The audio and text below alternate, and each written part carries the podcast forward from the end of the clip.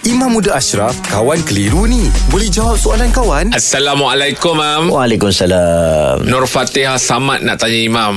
Dia kata, ada tak cara untuk kita meminta maaf dengan seseorang yang telah melafazkan, aku tak maafkan kau sehingga hari kiamat.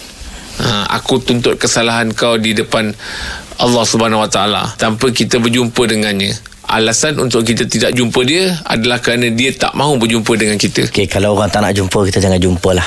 Oh, tak payah jumpa. Kita usaha sedaya mungkin untuk buat bagi dia maafkan kita. Hmm, tapi dia dah Kita cakap tadi dia tak maafkan. Ya, sebab tu bila saya cakap tadi, kalau dia tak nak jumpa, takut ada benda mudarat, mungkin ada benda yang terlalu menyakitkan hati dia. Mm-mm. Better kita taubat dengan Allah, istighfar, buat kebaikan dengan orang lain dan kita harap doa semoga hati dia lembut untuk maafkan kita. Mm. Sebab itu dalam agama ni, memaafkan itu bagus. Memaafkan itu memberikan bahagia bagi kita. Mm-mm. Tapi ada tak orang yang tak boleh maafkan? Ada.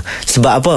Sebab manusia ni ada ketika orang buat jahat, ada ketika jahatnya terlalu melampau. Oh. Sebab itu peringatan untuk kita Jangan buat jahat yang melampau dengan orang Takut orang tak sanggup nak maafkan Hmm.